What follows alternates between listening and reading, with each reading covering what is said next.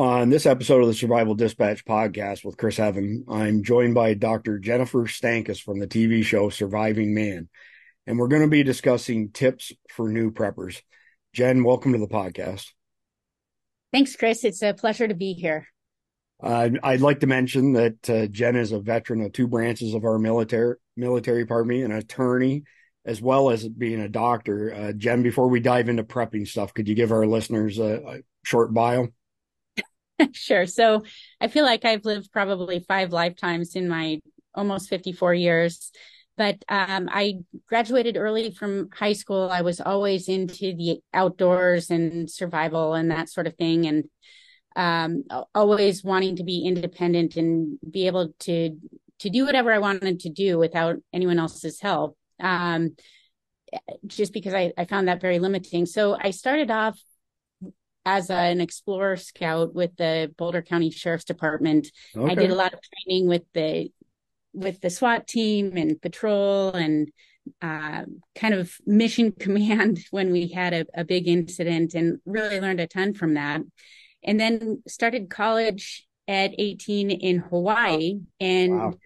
worked as an intern with what is now ICE and the U.S. Marshal Service went back to Colorado where I grew up um, and went through the police academy and sort of worked my way through college as while working as a police officer.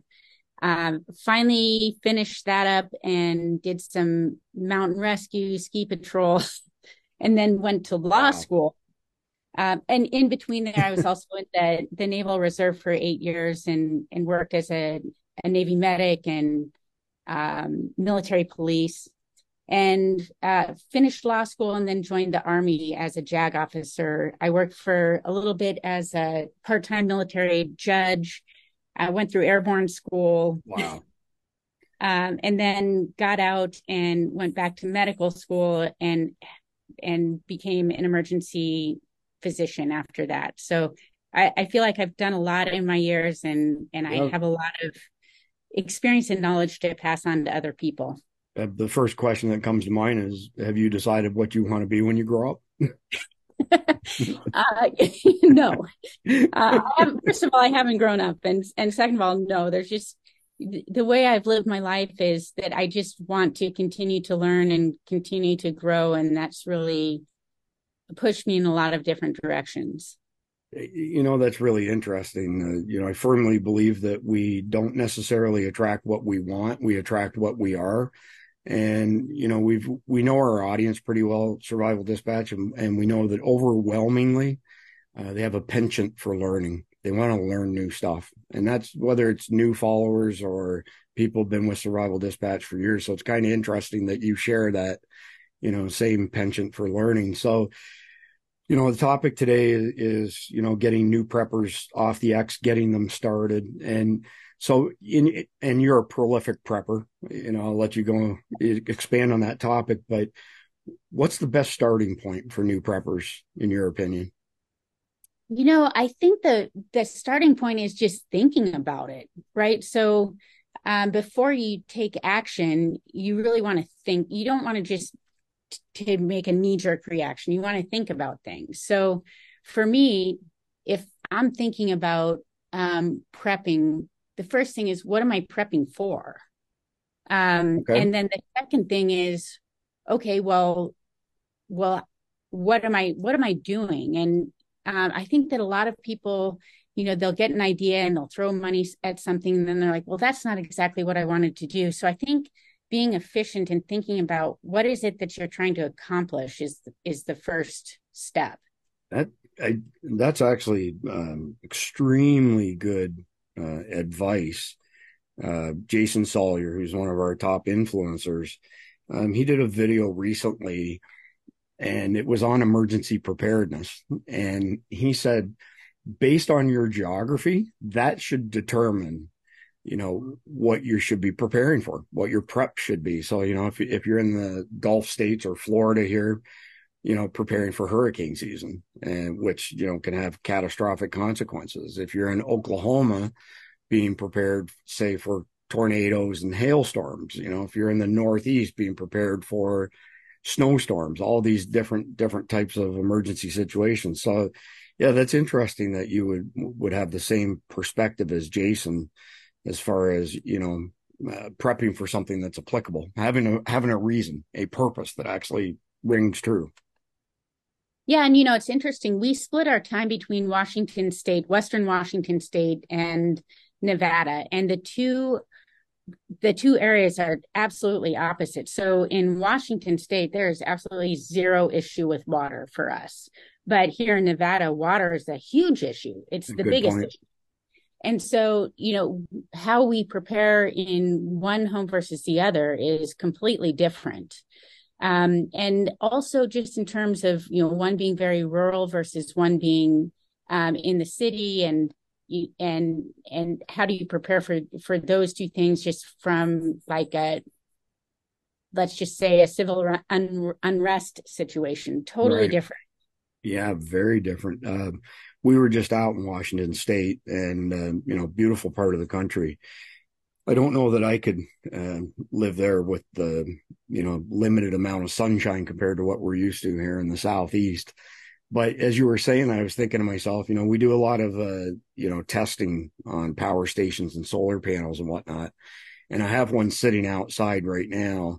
Um, that's this little portable guy that you could take hiking, you know, or, you know, take it on your bike if you're mountain biking and stuff like that.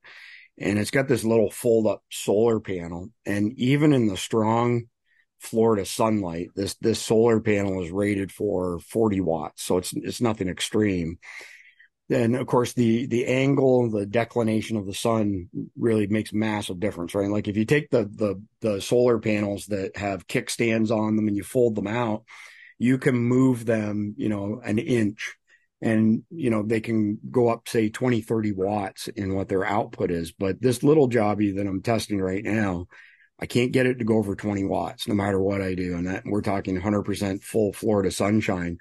Reason I mention it is because when we were in Washington, um, I wear a, I wear a Garmin watch that's solar powered.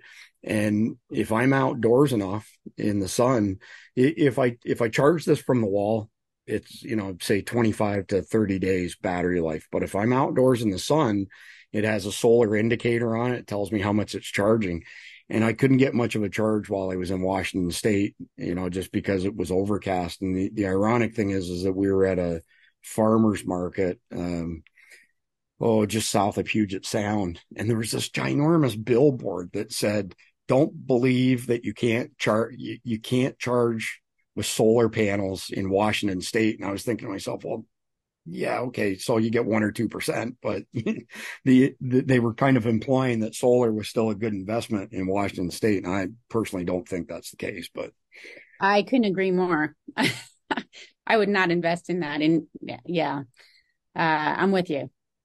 I, I know a guy uh, who specializes in finding uh, remote property and building bunkers and all that kind of stuff. And he, he won't recommend a property to his wealthier clients that doesn't have running water through it because everything for him is predicated on hydroelectricity as opposed to solar and other forms. You know, one of the things that I find interesting, you know, there is one form of wind power that I think is great, and that is the windmill. The reason why we expanded across the plain states and have the the farming and um, and such that we have is because of the invention of the windmill. And what the windmill did is it allowed for people to um, essentially drill for water right. and to um, and to mill the grains and that sort of thing. And it was an absolutely brilliant invention. And one of the things that I was thinking is if I were to go off the grid, first of all, having your own well system is super important because you have a guaranteed uh, guaranteed clean water and a, and a water source. So yeah. having something that runs through your your your property isn't necessarily necessary, but having your own water, I think, if you're going to be off the grid, is. And a windmill, I just think, is brilliant. So good, good choice of words, by the way. So a, a, windmill and a wind turbine are not the same thing. So when you look at these big turbines, uh, there was a project in upstate New York years ago where they put a bunch of them out in Lake Ontario and I'm not sure if they're still operated or not. There were a lot of complaints, uh, you know, from people that there was this constant background noise, uh, so damage to birds and you know migratory habits and all that kind of stuff. But the big big turbines, um, they require more energy to be expended to you know uh, mine the material and then turn the material into steel or aluminum and then to machine it than those wind turbines will ever generate in their entire life. So it, it's a net loss at the end of the day. Be, they'd be further off ahead using the energy they expended on making the wind turbines into doing something else. But a windmill and a wind turbine are not the same thing. I have a friend who has a cabin off the grid and he's a farmer and he has a windmill, an old style windmill, and he has solar and it all feeds the same group of batteries. And he's 100, his cabin's 100% off the grid. So, you know, if, if we, we agree that the, the, the starting point for new preppers is to be prepared for whatever is most applicable in your locality, your geography sort of thing. What what are some of the other things? And you already hit on one of them, water, but maybe you could expand on the topic of water a bit, simply because it's, it's so critical. Yeah, I mean, so you know, we can we can live without food for several weeks. Um, we may not like it, but you can you can survive without food for probably several weeks, unless you're me and you don't have any fat. fat but um, but without water, only a few days. Without air, obviously, only a few minutes. So, you know, having a clean source of water is super important. Obviously, if your water is contaminated and that makes you sick, um, your survival is not going to be very good if you're vomiting and have diarrhea and other right. other waterborne illnesses. So, um, a clean source of water is super super important. What's um, got to be high, uh, really high on your list. So, uh, just out of curiosity, I mean, in the two locations that you have, what what what are your um, preps as far as water is concerned? So we actually have our own well in Washington. Um, water is abundant there. You could have a catch water system, and then uh, if if you have you know a lot of rainfall, you can have a catch water system. We have a well that is um, is is driven by electricity, but that's driven by um, natural gas, which we have a, a tank for. Okay. So, I mean, not everyone has that ability. Um, the other thing we have is 250 gallon water drums. Um, and I'll just be honest, we're not as well prepared in our home in Nevada because we haven't been here as long, but we, we have drums of water that we can use. And then the other thing that I have in both places always is some sort of filtration system even if it's just a straw, one of those straws yep. that, that you can drink from anywhere from. But like the water here in Nevada is horrible. I wouldn't drink the water. We really? have a reverse, we have a reverse osmosis system. Okay. Um, but you know, a lot of the water coming out of these reservoirs and, and water systems anymore, they still are able to detect drugs and things like that. And one of the ways that they um, they detect the level of even COVID and, and other uh, viruses is to look at the wastewater and the okay. amount of virus in the wastewater. It's really hard to get rid of um, things that are at that small micron level.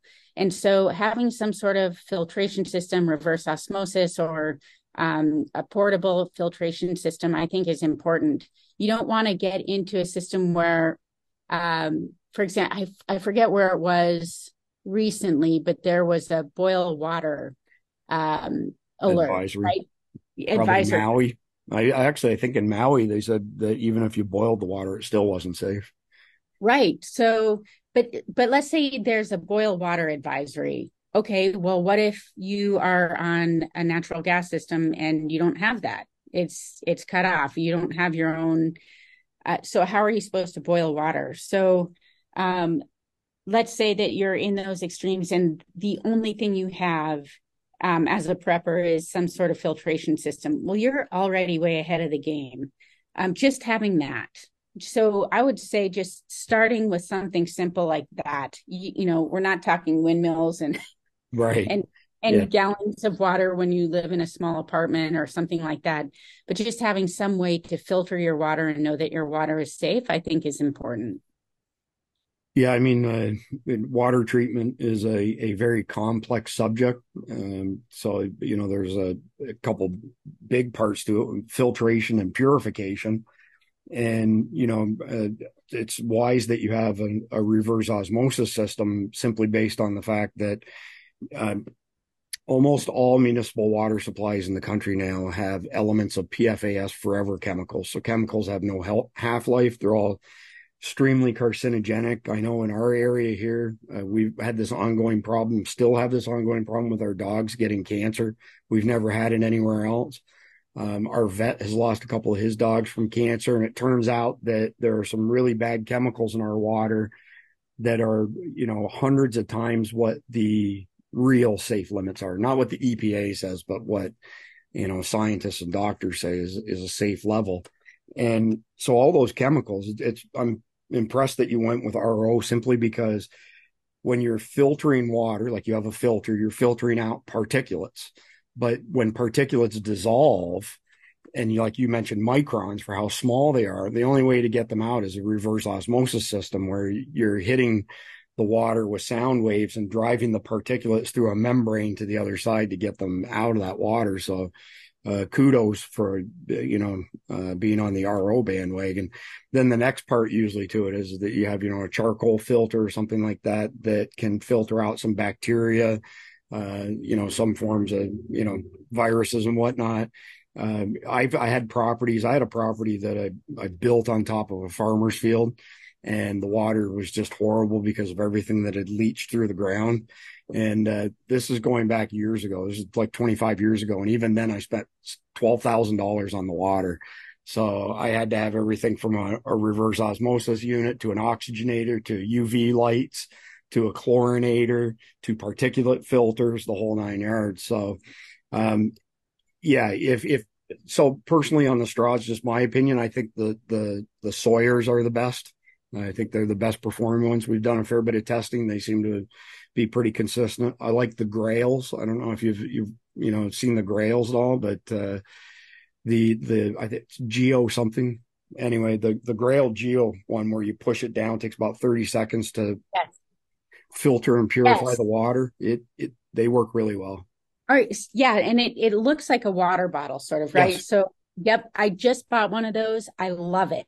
Yeah, I was going to um, say if you haven't used it, you're going to like it. Oh my gosh, it's it's the best thing. Um, I think it's it goes in all of my backpacks, it, like a bug out bag or backcountry stuff.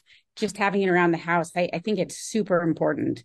Um, you know, I I tend to go on tangents, so I apologize. But but nope, one of the go ahead. One of the things that you talked about is you know oh, well, the government says this is safe or that is safe. Well, um, one thing that I have learned uh, over the course of my years, and particularly during COVID, one of the things I was most horrified by early on was when the government came out with recommendations saying you don't need a mask.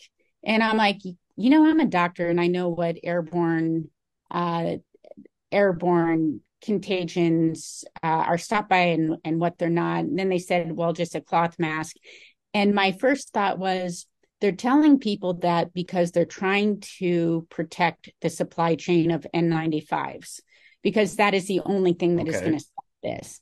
And um, and sure enough, N95s, we were wearing our N95s one of them for a week at a time. Well, at some point, you know, you don't have the same seal and everything yeah. else. But the reason that that happened, and they even admitted that later, was that, well, we knew that there weren't enough N95s in the supply chain for our healthcare providers and that sort of thing. So the lesson that that taught me was that, you know, a lot of times you, you're given information, not because it's the right information, but because it is trying to, um, control behavior or promote behavior or whatever. And so when it comes to my health and my survival, I'm not going to listen to uh, a recommendation that may or may not be accurate. That's that's a really good example, Jen. Um, I remember when they first, you know, started mandating masks. Of course, we didn't have that here in Florida, but uh, you know, you'd see videos of people in the wintertime in the Northeast, and you can see their breath as they're breathing through whatever masks they were wearing. And I'm thinking to myself, man, if you can't stop, you know, water droplets essentially going through your mask, it's not stopping some microscopic virus from passing through it, you know.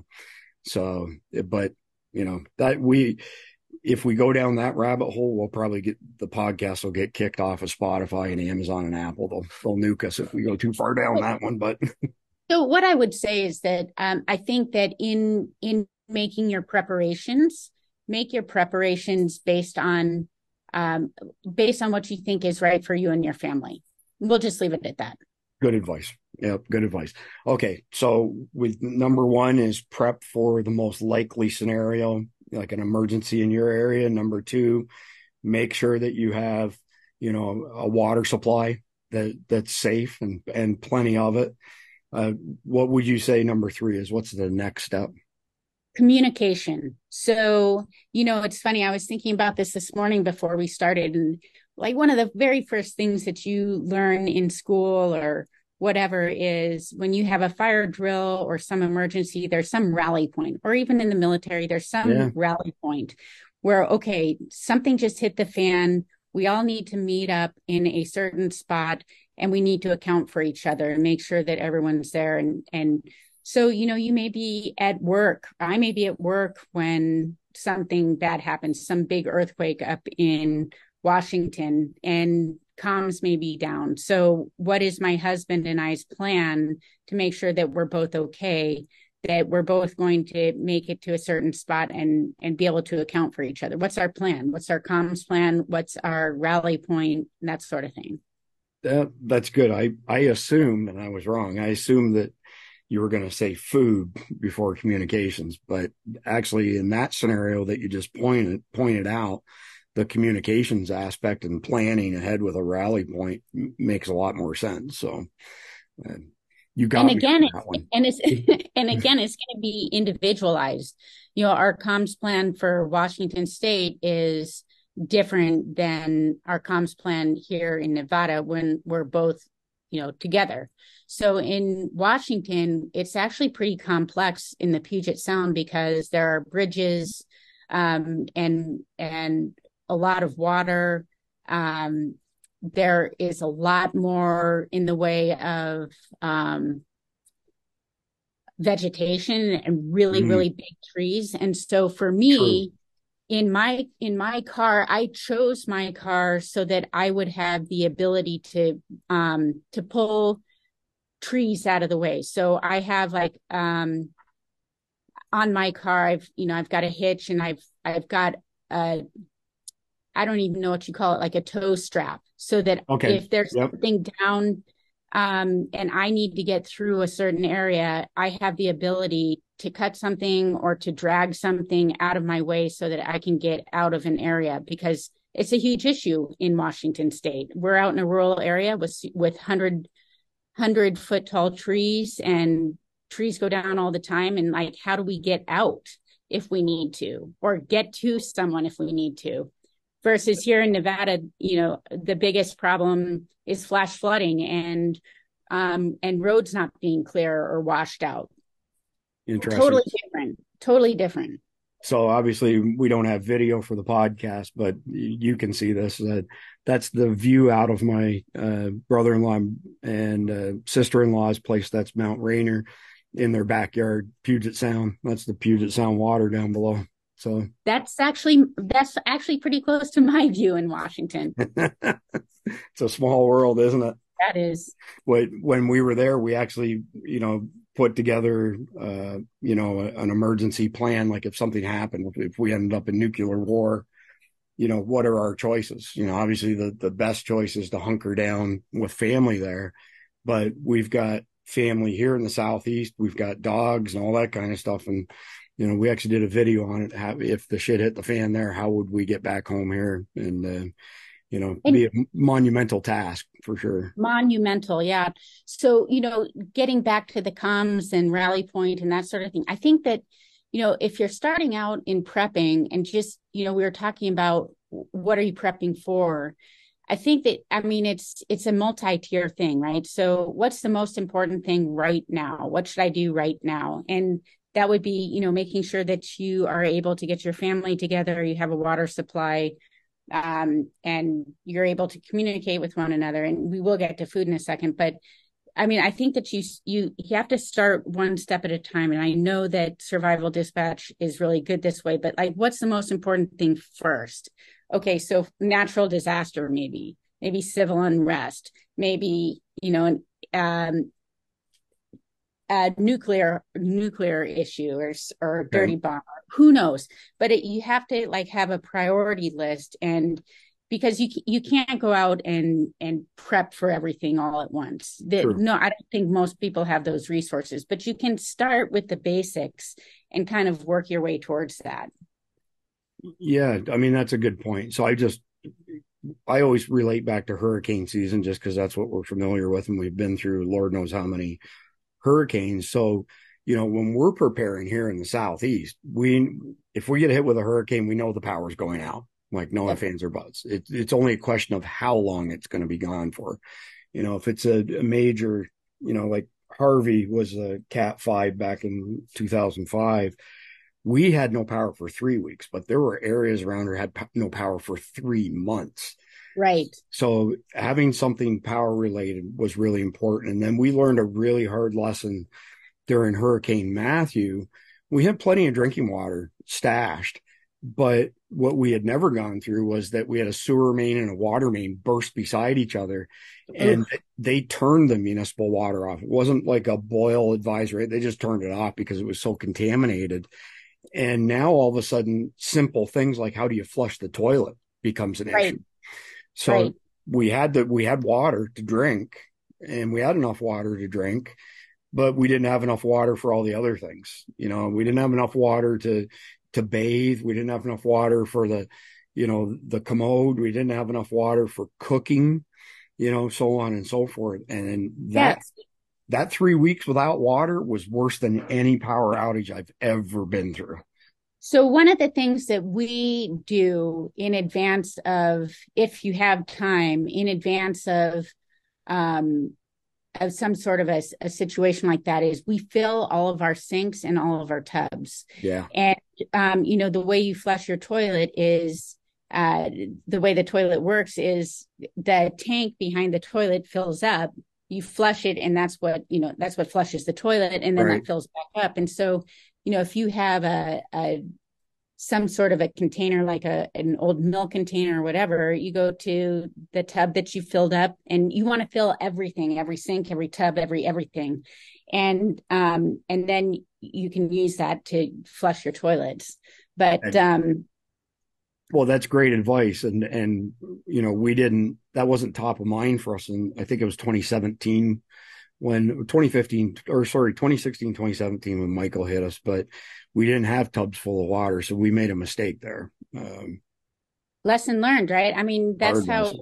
yes hard lesson um yeah, i can't can't tell you how many of those i've had in life and if a, you live through if you live through it then you learn but the, sure the. Point is, the point is that you you know you want to learn from people who have had those hard lessons and not have them yourself yeah. so fill your tubs there's a and and for the life of me i can't remember it but there's a there's a essentially a liner that you can put in your bathtub before you fill it with water and that way if your drain has a slight leak or anything you don't lose all that water that you put in there and they're yeah. not very expensive um good point but yeah that's that's great advice as well so all right. So just quickly recap again. So first thing we want to take into consideration is what's the most likely type of emergency we're going to face. The ne- next thing is water.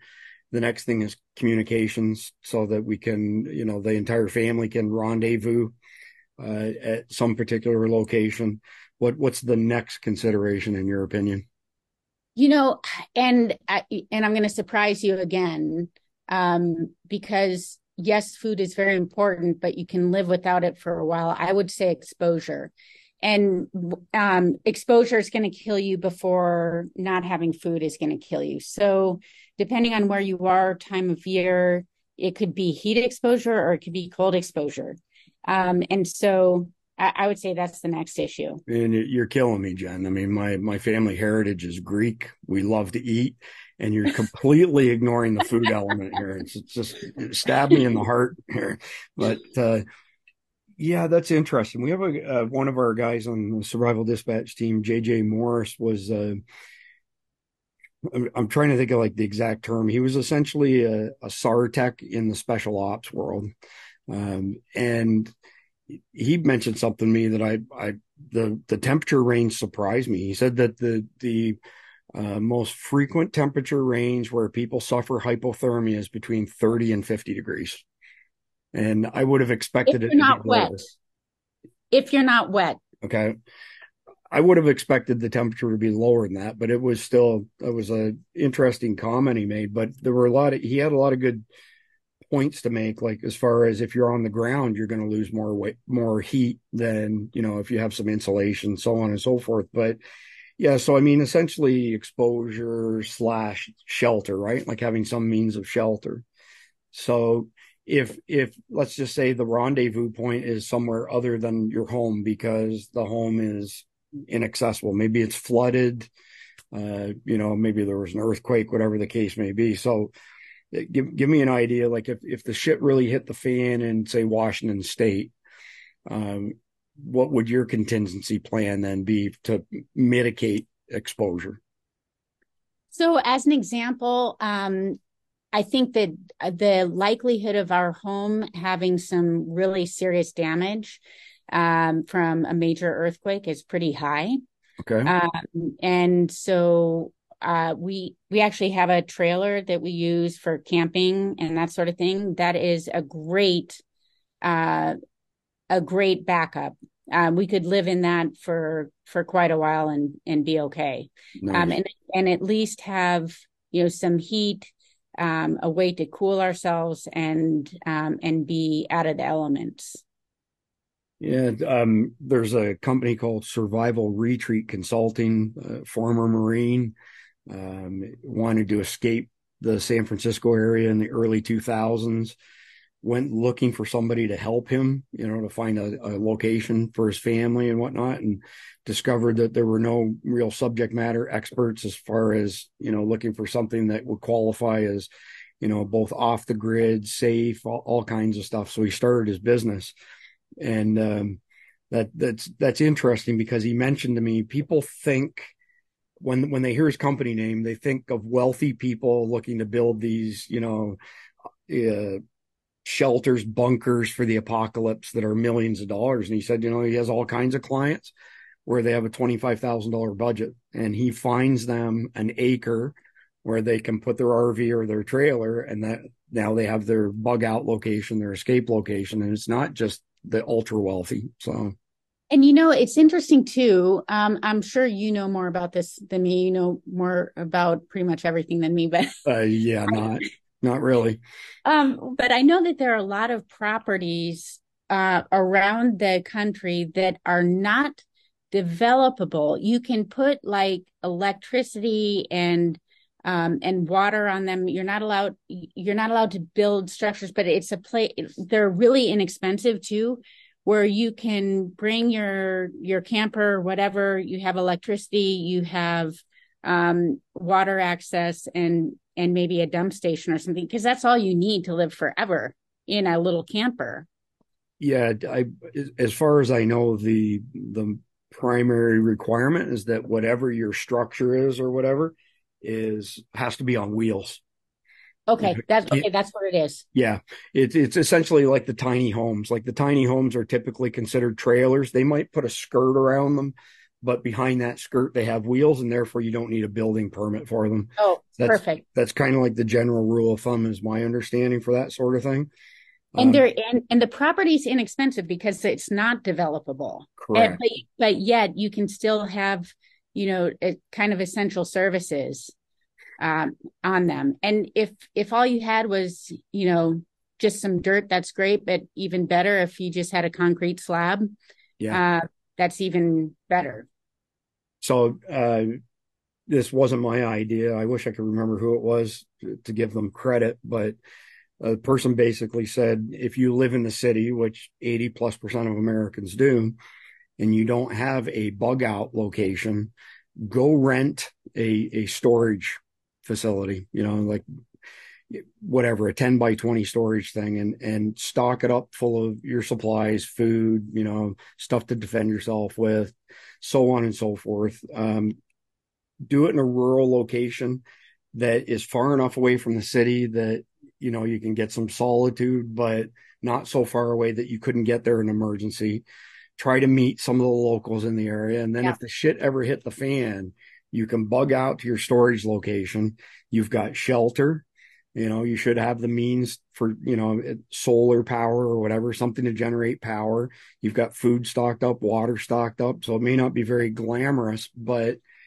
not having a bug out location versus having a simple storage facility that's a couple hundred dollars a month um, is much more preferable than having nothing at all. Because I think like you know Hollywood aside, if if we end up into some sort of you know if we end up in a nuclear war or something like that, and you live in an urban environment and you you know you survive the initial onslaught you're probably going to end up a refugee in a FEMA camp. And that's probably the last place that anybody in their right mind would want to be. So oh, if, if, you could get yeah. out of Dodge, uh, even do like a simple storage facility, it'd be much more preferable than being a refugee under control of FEMA. And you know, the other thing that we've talked about this in the past, and this kind of goes back to the comms and just basic planning, and that is, you know, having people within your community that you are sort of partnered with mm-hmm. in an emergency. So, um, giving our two different examples, and I think this is great because our two different locations are so completely different. But, you know, in Washington, we're in a really rural area and you know everyone's on a six acre lot and it's not you okay. can't subdivide it so we're all kind of spread out a little bit but we're all kind of like minded and you know, when you see these natural disasters, whether it's Maui or um, or earthquakes or hurricanes or tornadoes, it it always seems so random. Like one place is hit and other places aren't, and there's right. like you know one one structure standing in Lahaina or you know in a in a so you're you're basically diversifying assets and um you know we would we would of course welcome anyone who needed a shelter in our home in, in Washington if we're the house that's still standing. But also, you know, everyone's got different supplies and um and and we're all kind of like-minded. So we have diversified our assets and our locations and we're good that way. In the other location, we're in a very um, suburban houses close together kind of thing. We know all of our neighbors. You know, we know that they're watching out for us. We're watching out for them. And, you know, if there were a civil unrest kind of situation, you know, you're not one person trying to defend your home. You're, you're multiple people in a block defending an area, which is way better, obviously. Yeah. Um, you know, we're both the same age. And, you know, so we come from a time when it was not uncommon for all neighborhoods to be like you just described, where the, the neighbors know each other and they watch out for each other and stuff like that. But, you know, I, I think there's instances of communities like that are on the decline. They're less frequent than when we were younger.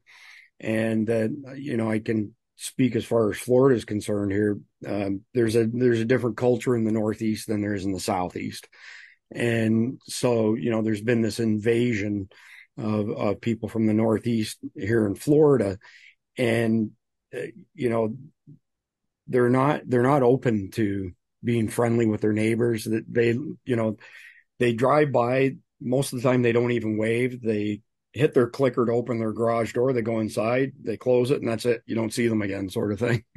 and it's it's it's a it's a different deal um, where we we just don't seem to have that level of community that used to exist. It's a shame, uh, especially if something really bad happens. But uh, anyway, before we wrap up, Jen, so you've given all kinds of great advice on what people should should focus on. So the the last thing that people should focus on is what? Oh, you know what? I want to say food, but then, but I want to say, Dang it, you're killing me. I know, I know, I'm so sorry. But let me just throw one thing in before we talk about food, because it is really okay. obviously. I would say other emergency supplies that you need to keep you alive. If you have a severe allergy to bees or mm. whatever, you need to make sure you've got your EpiPens and and if, if you are reliant upon medications for your health, you need to make sure that you, you know, have a supply of those things. Um, just like you know you need to make sure that you're not going to die from heat stroke or mm. hypothermia or whatever. Um, you know those are immediate needs. Like you need to make sure that those immediate needs are met. So once those in- immediate needs water medications shelter are met then we're talking about food and um, and making sure that you have a, a food supply and you know the the government will tell you you need to make sure that you have 72 hours. I, right. I, I beg to differ. I think it's a lot longer than that. Um, so, uh, so let's talk food prep. Well, I mean, I love food, and we can finish up on that, but I do have a couple quick comments to make. I on the medication side, I I think that uh, having some way to generate electricity is important because I think yes. of diabetics and being able yes. to keep their insulin refrigerated and, and whatnot yeah. is a pretty important consideration. So if somebody has you know has diabetes, that they should be uh, you know making sure that they have not just a stockpile of insulin but the means to power a small refrigerator uh, to keep it cool. And then the other thing I would mention is that uh, you know, we're friends with the guys over at medicalpreparedness.net and they've got a slew of FDA approved meds. They don't carry anything like controlled substances. So there's no hydrocodone or any, any of that sort of stuff, but it's all your regular stuff like benazepril for your blood pressure and whatnot. Um, it, it's kind of a gray area with the FDA, but uh, if you don't have a stockpile of meds, you got to do what's best. You got to look out for number one uh, you go to medicalpreparedness.net, you send them a picture of your scripts or your pill bottles so that they can do their due diligence and contact your doctor. They're not just going to ship you a bunch of meds, you know, because you put an order in, but it's, it's about the only way that I know of that you can get more than a 90 day supply. So at the end of the day, like I said, you got to look out for number one. Yeah. And, you know, from a medical perspective, what are the, what, why do people die um, in natural disasters? One is they get sick from um, contaminated water. Two, right. they get sick from injuries or, you know, they step on on things that are under the water and they get a really bad infection that can kill you. So, you know, just basic things, yeah. um, basic antibiotics, basic wound care issues, um, the water. And I would say one other thing, generators are pretty inexpensive if, if you're talking about just, you know, refrigeration, heating and cooling. And again, that gets back to exposure. If you live in a super hot place and grandma is there, well, you know, the elderly and the young and people with bad health conditions are particularly sensitive to heat everyone is sensitive to cold. If you don't, you know, right. obviously, you, you know, taking care of those things, a generator is really inexpensive. So yeah. I agree with you. Five, six, seven hundred dollars, you can get a generator that'll get you by. The the one important distinction there is that, of course, if you have gasoline generators, you know, every 90 days or so, or even less, you have to rotate your fuel stocks because you, you can stabilize it, but you're still going to lose octane. And yeah. Once the octane level gets to a certain point, then you start looking at detonation, which is essentially melts your aluminum pistons, whatnot. But uh, there's a company out of California uh, called ALP, ALP Generators. They make a thousand watt propane generator and it's $529 on Amazon. We're not an affiliate. I'm not mentioning this name because we get paid, the advantage to propane is you can put as many of them tanks as you want, stockpile them up. They never go bad. You don't have to rotate them like you have to do with, with gasoline. So propane's a better option than gas is just from a maintaining your fuel standpoint is concerned. And if people have the disposable income and they can afford a, a battery backup as well, the other advantages is that you run your generator for an hour in the morning to, to, you know, top up your batteries and then you run it for an hour in the evening and that should be enough to get you by. You don't have to run it 24 hours a day. So your requirement to stockpile fuel goes down as a result of that as well. And, you know, if you're careful with your fridge, I mean, here, you know, people losing food is frequent during hurricane season when power outages and what, but realistically, if you can turn your fridge on for 45 minutes a day and you're not in and out of it constantly, it will keep your food fresh for 24 hours at a time. So, yep. Yeah, you know, absolutely. So speaking of fridge, talk to me fridges, talk to me about food, my favorite subject. Mine too. So, you know, so basically what you need is you need shelf stable foods. Um, we actually, you know, we, we, we love eating, we love cooking. I, I happen to be plant based, so it's a little bit easier for me. I don't need to, you know, keep meats and things like that frozen, but um, but we have a ton of food and we have them in food grade um, buckets mm. and um, good point. and you know we we we seal our bags. We you know suck the air out of them and seal them um, and i mean they have they could they could sit there for hundreds of years. We have all sorts of grains all sorts of legumes. Um, nice. we also keep some things for trading like sugar um, sugar, okay. alcohol, believe it or not. Yeah, um, alcohol those, in particular. Yeah. Yeah, those are big trading items. So we, you know, we keep a fair amount of that. If you want, you, you know, if you're thinking about wanting to have vegetables or greens, you can sprout seeds or you can um, i love this it's really easy to preserve vegetables and get probiotics by just you know all you do is you mix a bunch of vegetables with salt and um, and you you put them in mason jars and um, you, you know once once they ferment and you keep them refrigerated you've got your veggies for pretty much months and months and months. That's a great um, tip. if you want to use a food dehydrator to dehydrate meals or dehydrate fruit you have that. I mean there's just so many ways um, that you have that you can make shelf stable foods for really mm. cheap or you can buy the you know the kits. There are i know that you're familiar with a lot of of companies that make the the prepared meals. Um i think it's a lot cheaper to do it the other way but it is yeah. But both ways are are totally acceptable. Yeah i mean we're really good friends with the guys at nutrient survival. And uh you know I like their products. It's not just because of the shelf life, because they're not laden with chemicals.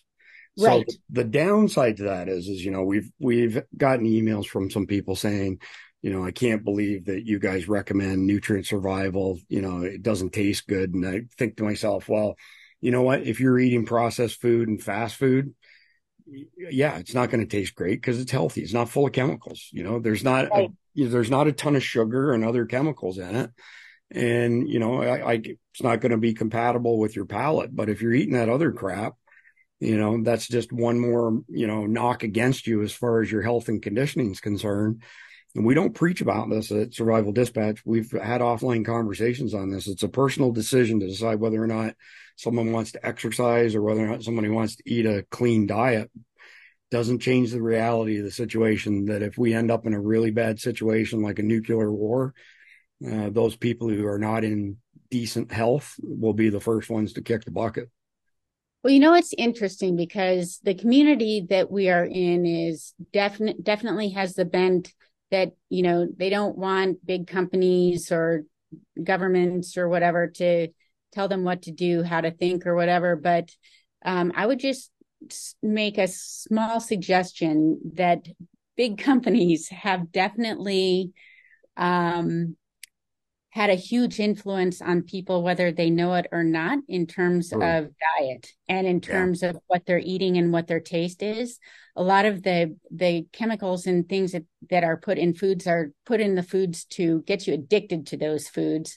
And once you get away from that and you start eating cleanly and you actually start tasting the food, you actually are able to taste the food again. And mm. you know, if I eat a lot of processed foods, I actually I feel really sick now, yeah. and it doesn't taste good to me. So, Agreed. you know, I I would just throw that out there. I'm not right. preaching eat what you want, um, but but just understand that those processed foods are processed for a reason. I I mean, there's an old adage: garbage in, garbage out. So, yep. you know, I'll, I'll leave it at that as well. But I will mention so.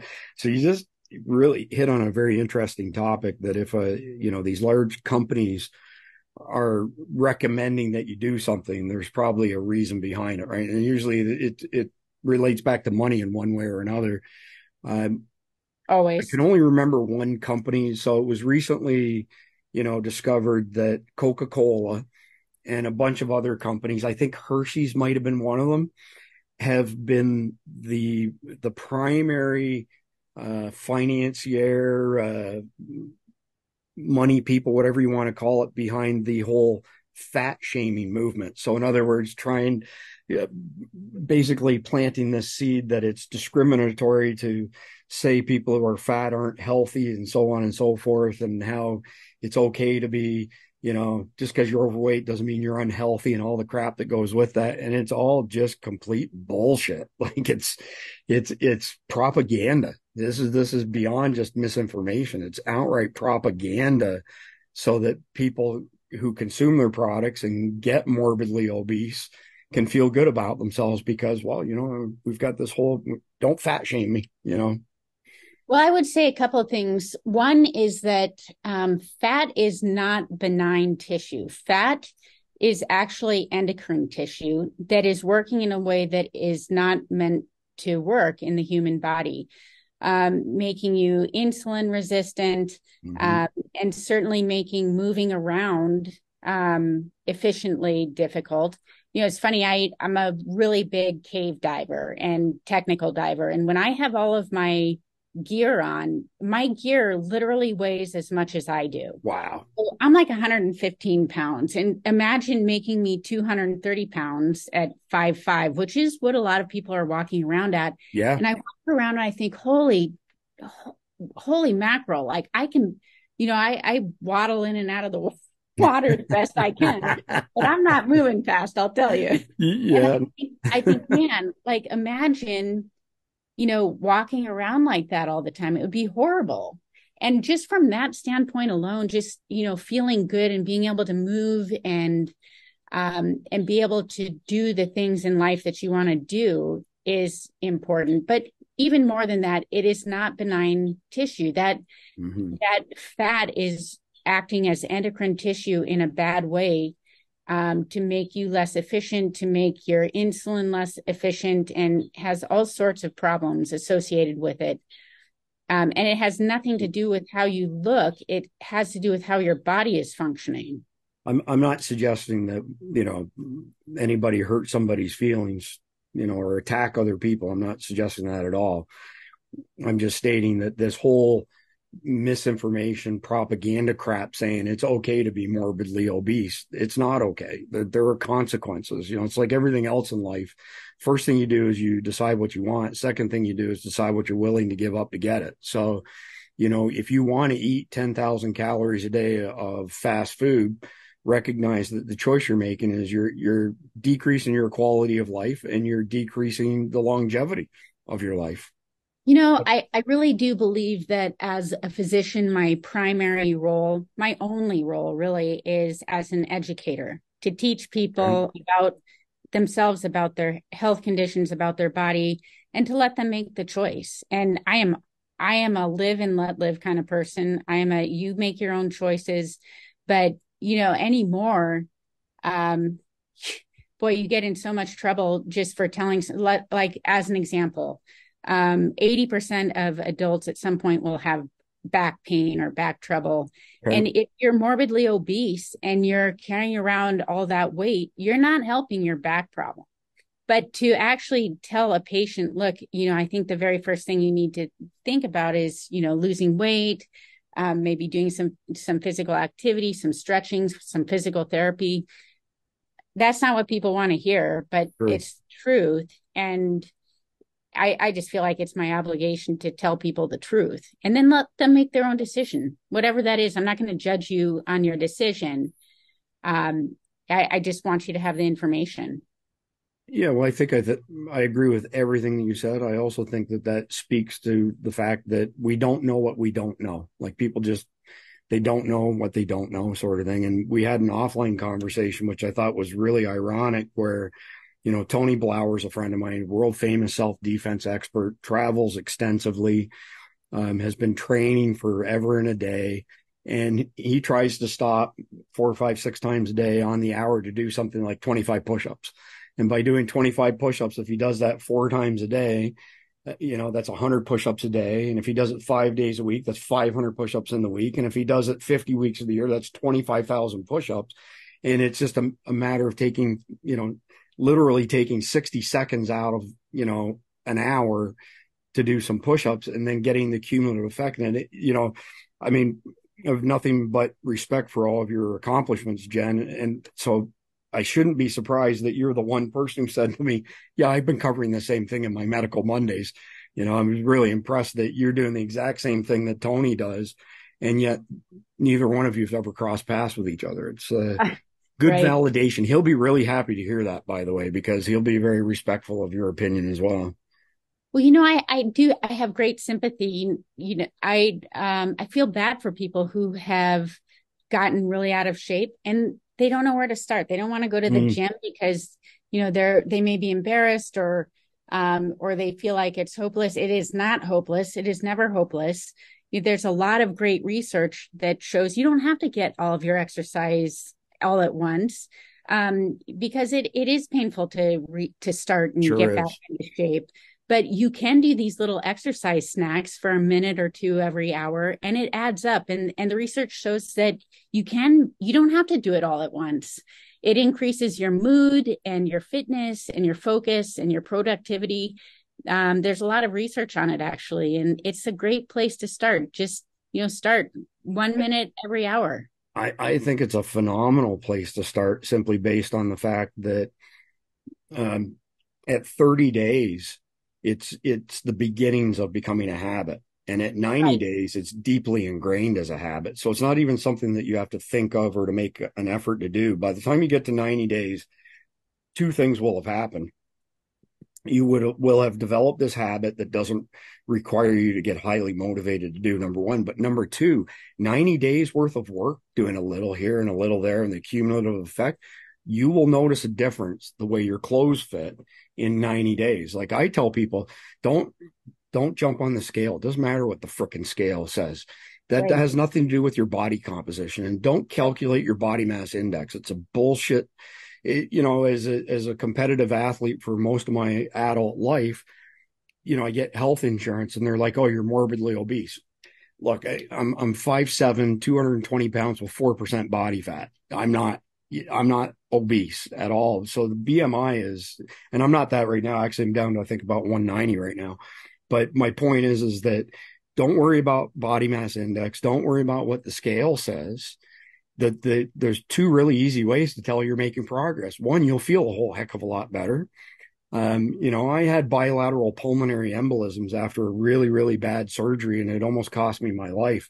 And so the bottom 25% of my lungs is just solid white scar tissue now when they image me. And we have a home in the in the mountains.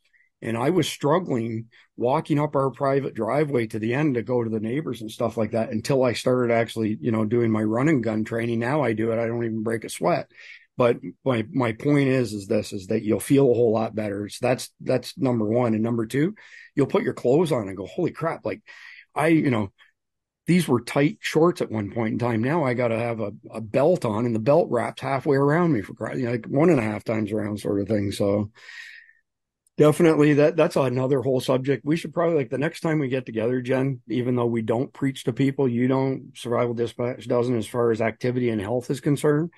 We do know that somewhere around say 17 to 20 percent of our audience and people in general are keenly interested in that topic maybe it's time that we actually do a do a podcast on that and you know try and uh, you know encourage people you don't have to go to a gym you don't have to work like a dog. You don't have to train for two hours a day. Just do a couple of little right things and before you know it good things will happen. I would love to do that. I am um, like I, I will never preach to anyone but you know i i love to help people. That's why i'm a doctor and i feel like i have a lot to offer and if someone is interested um ne- i would never ever shame anyone. That's not i i uh, that's pretty awful. Um, but I do think that I have a lot to offer to help people, and it's so much easier than people think. So much easier. So I think that uh, when we're done recording this, I'm going to reach out to Tony Blauer and make Perfect. an introduction between the two of you. And then I'm going to ask Tony if he'll come on a, a, podcast with us next month with the three of us. And let, us talk about just how easy it is actually to, to start doing some of this stuff and, and how it's not as hard to improve one's station in life as people think it is. Absolutely. 100%. That would be great. Let's do it. All right. Sounds good. All right. Well, listen, Jen, I appreciate your time. Uh, thank you very much. Look forward to the next time. All right. See you next month.